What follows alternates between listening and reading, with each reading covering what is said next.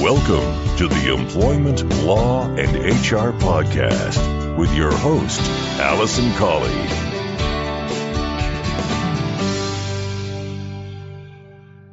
Hello, and welcome to this episode 214 of the Employment Law and HR podcast.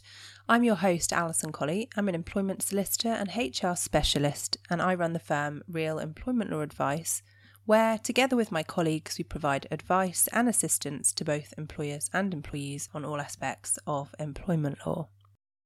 Our flagship service is our HR Harbour membership, where for a fixed monthly fee, you can join our membership as an employer and we provide you with ongoing support and advice, and also best practice on how to be the best employer in your industry or your area. As part of our HR Harbour membership, we've also partnered with Breathe to provide HR software. We have recently become a silver partner with Breathe because not only are we seeing the benefits ourselves, but our clients are seeing the benefits of having dedicated HR software to deal with things like holidays, sickness absence, uh, personnel records. So, if you're interested in finding more about getting both employment law and HR support, but also some admin support with regards to your personnel records, then please don't hesitate to get in touch. We'll give you a free, no obligation quote and have a chat with you about your requirements. You can contact us on 019 0983 897 003 or by email to alison at realemploymentadvice.co.uk. So without further ado, I'm going to get into this week's featured content.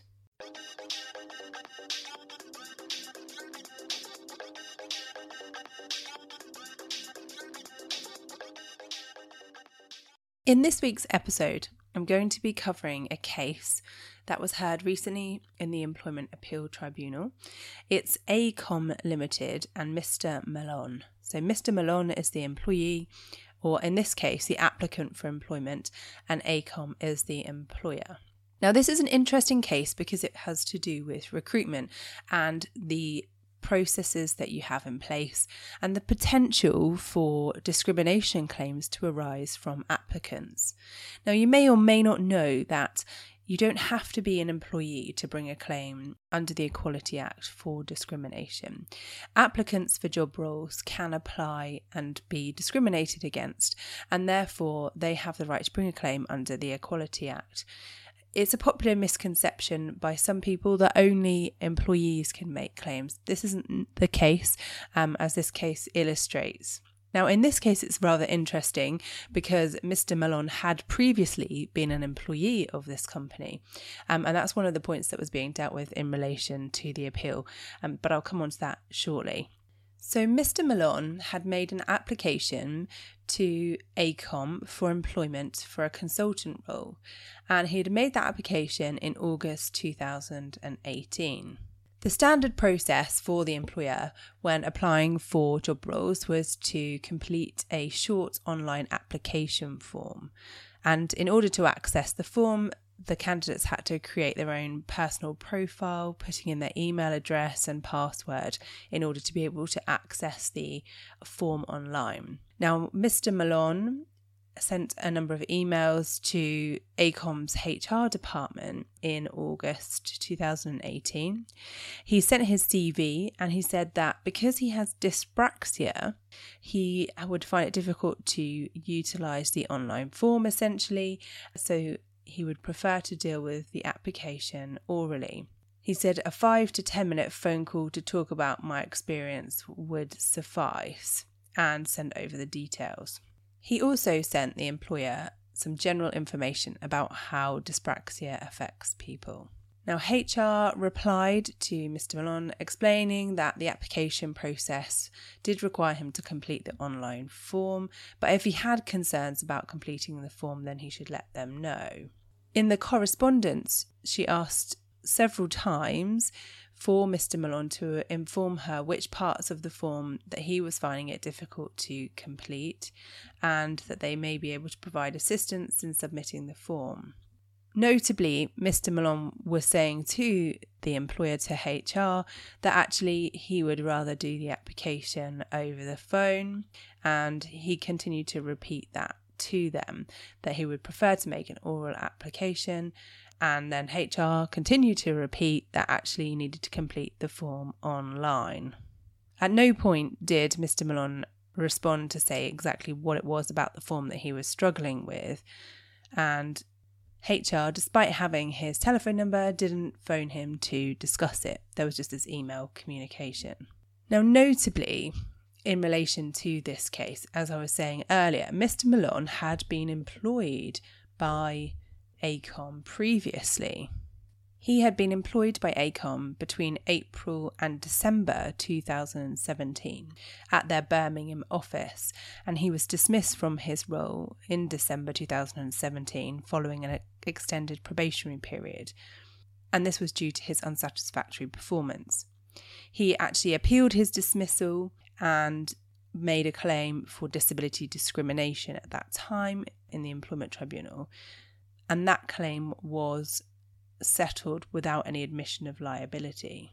And in the course of settling his claim, interestingly, he sought some specific assurance from AECOM that there wouldn't be any restriction on him applying for roles with them in the future, and this assurance was given to them. So Mr. Malone was already known to AECOM before making his application for employment.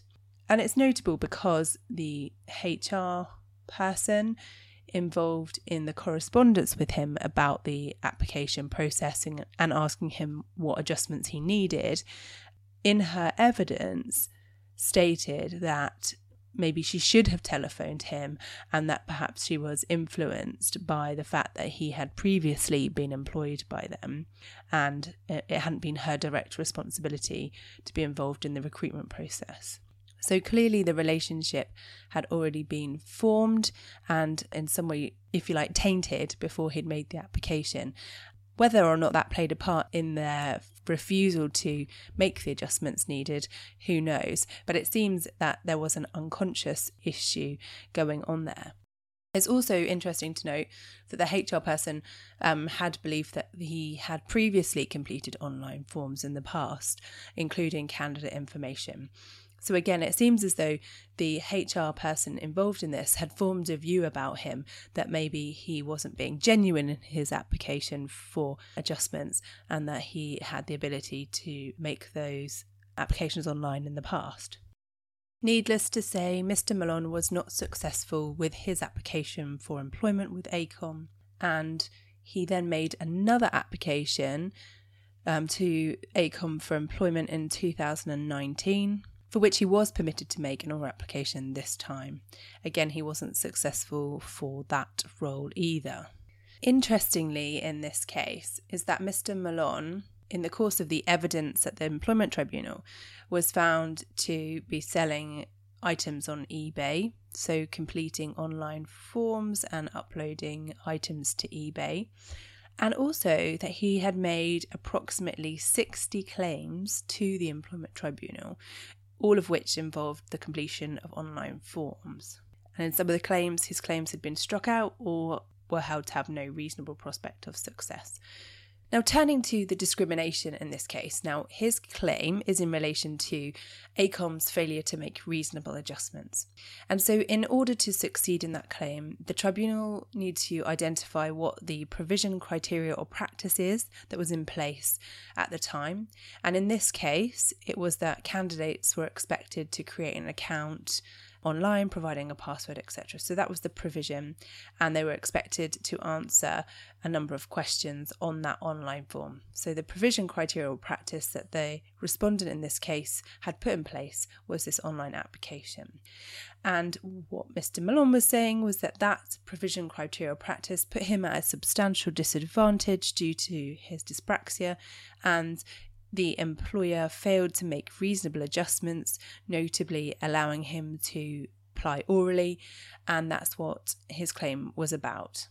Despite the tribunal's findings in relation to Mr. Malone's eBay business and his previous applications to the Employment Tribunal online, the tribunal did decide that he was put at disadvantage by the requirement to apply online. They then went on to find that it would have been a reasonable adjustment for the employer, and they failed to make those reasonable adjustments. Now, AECOM's defence in this case was twofold. The first was that Mr. Malone was not a genuine applicant for the job role, and therefore this didn't apply to him.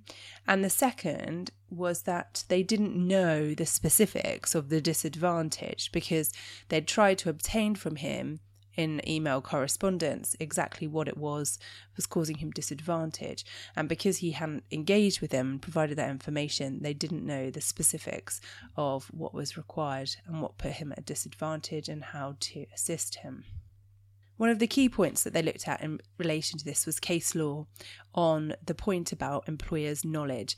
And it's not necessary for an employer to have explicit knowledge if they ought reasonably to have known that someone was at a disadvantage by something in place. So they can't just say, well, we didn't know because you didn't expressly set it out. It's down to employers if they have noticed that there's a potential disadvantage and or it's seems reasonably obvious that someone has a disability to then look at the adjustments that are needed. They can't merely turn a blind eye just because the individual hasn't spelt out exactly what's required of them. So ultimately, at the employment tribunal stage, they found in Mr. Malone's favour by saying that the employer should have known about his dyspraxia and the disadvantages caused because he set it out to them in writing, and the fact that he didn't spell out in detail via email exactly what was causing him a disadvantage wasn't enough to avoid the employer having a duty to make a reasonable adjustment in this case. What they should have done was telephoned him to find out more information so as to work out how they could assist him either with the form or by making an adjustment such as an oral application. The Employment Tribunal were satisfied in this case that Mr. Malone was a genuine applicant for the job role, and therefore his claims for discrimination were successful, and he was awarded £2,000 for injury to feelings compensation and £700 in interest. Now, at the appeal, the Employment Appeal Tribunal agreed with the original judgment of the tribunal on all parts, save for in relation to whether or not he was a genuine applicant for employment. It seems as though there had been some confusion in relation to the tribunal's judgment as to the advertised role that he was applying for.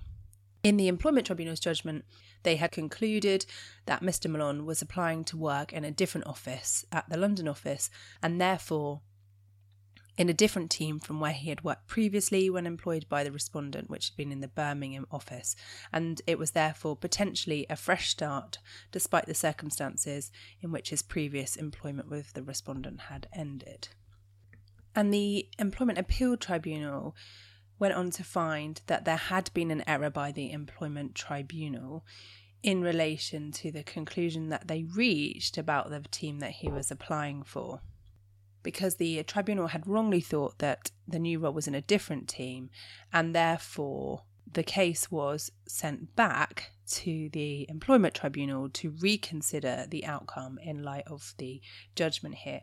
All other areas of appeal were dismissed, save for this one issue about whether he had been a genuine applicant, because the employment tribunal had reached the conclusion that he was a genuine applicant, because in their view he was applying for a different team. But it seems as though there was an error in relation to that conclusion, and therefore, on that issue, the case was remitted back to the employment tribunal to decide. Now, this is an interesting case for a number of reasons, and you've probably pulled them out from what we've discussed so far. Um, but notably, this chap is a serial litigant. He was previously employed by the company and had made a claim which was settled. He then subsequently applied for employment with them, putting them on notice of his disability and the impact that it has by sending them information and asking for an adjustment to their application process, which in a rather misguided way was refused or not dealt with appropriately by HR, probably because of their previous dealings with him and assumptions that they had made. So rather than making a telephone call to him and just trying to chat through what was needed and making that adjustment to potentially deal with his application by telephone, they didn't do that, which led to this claim in the Employment Tribunal, for which he was successful in obtaining compensation of £2,000 plus £700 interest.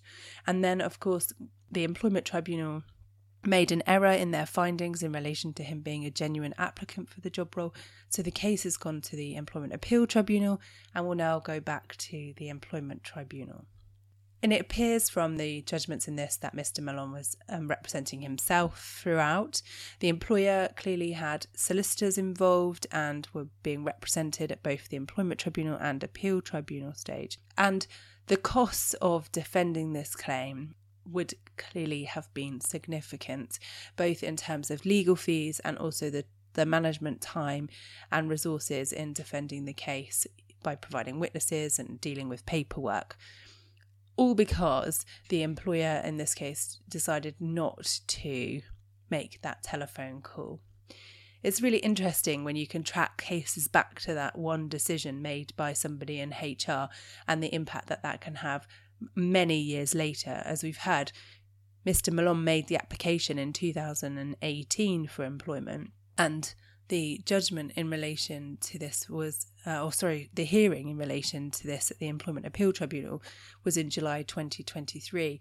So, some five years later, and now the case is going back to the tribunal, which will be another delay if it goes ahead, and then further judgment by the tribunal, further evidence, all of that sort of thing. So, quite a long period of time, quite a lot of time and expense involved for a case which is worth very little in terms of compensation and also could have been resolved by a simple telephone call way back when the application had been made. For employers, what can you take from this case? Well, it's really important to make sure that when you're doing your recruitment processes that you consider having accessible options available or at least in your advert or application stage you can say we also have alternatives available. So if you have a disability which means that you are unable to complete our standard process, please get in touch and we can arrange an alternative process for you or just having a link link to an alternative process to make it a lot easier for those people who might be at disadvantaged. Now, obviously, um, when it comes to disability, there are such a wide range of things, so it's very difficult to cover off everything, which is why you might want to have um, a situation where you just ask people to contact and then you can make those adjustments. Now, you don't have to know that somebody has a disability unless they tell you. You can't make assumptions unless it's very obvious to you. Now, if it's a completely new applicant that you've never met before, never had any dealings with applying for a job role, unless they tell you that they have a disability that puts them at disadvantage, there isn't any obligation to make those reasonable adjustments. But if it's somebody who's known to you or somebody who contacts to explain, that your application process is going to cause me difficulty because of X, Y, and Z, then you're on notice at that point that that person may require adjustments. And it's at that point in time that you need to start thinking about those things and making those changes. And finally, what's really important in this case? Well, it's communication there's a failure in relation to communication between the employer and the applicant, Mr. Malone, at this at the stage at which he was applying. Had that telephone call been made, had an open dialogue been started, then it would have saved a lot of time a lot of hassle. So whilst it might be uncomfortable to have those difficult phone calls or those difficult conversations, it can save a whole lot of hassle in the long run. So think about adjustments to your processes Remember that communication is critical to resolving problems with both employees and applicants for job roles with you. If you have any questions about anything that I've covered in the podcast today, or you want to discuss your own recruitment process or how you could make reasonable adjustments for uh, disabled candidates, then please don't hesitate to get in touch.